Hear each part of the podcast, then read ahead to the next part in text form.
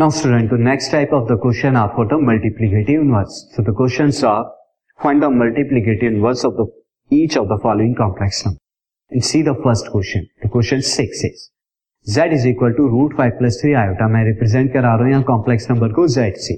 root five plus three iota जो दिया हुआ है. Now multiplicative inverse के लिए मुझे क्या पता होना चाहिए? conjugate. तो conjugate यहाँ पे क्या हो जाएगा? जिससे मैं z बार से represent कराऊंगा. Simply आप क्या करेंगे? iota वाली term का sign change कर देंगे. This conjugate. नाउ अब आपको मॉडुलस भी पता होना चाहिए, तो modulus will be this square root of real part का स्क्वायर का, this is root five plus imaginary part का यानी कि थ्री का square, and this root five का square is five and three का square is nine and nine plus five is fourteen, तो ये स्क्वायर रूट ऑफ फोर्टीन है. Now multiplicative inverse is this conjugate upon modulus का square.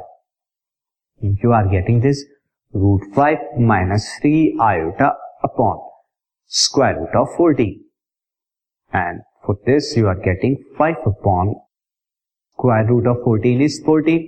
So, मैं इसे fourteen लिख देता हूँ, बल्कि यहाँ this मैं डायरेक्ट इसे fourteen लिख रहा हूँ.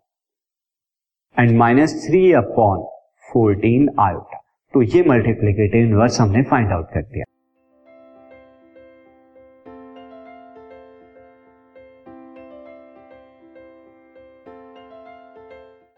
This podcast is brought to you by Hubhopper and Shiksha Abhiyan. अगर आपको ये पॉडकास्ट पसंद आया तो प्लीज़ लाइक, शेयर और सब्सक्राइब करें और वीडियो क्लासेस के लिए शिक्षा अभियान के यूट्यूब चैनल पर जाएं.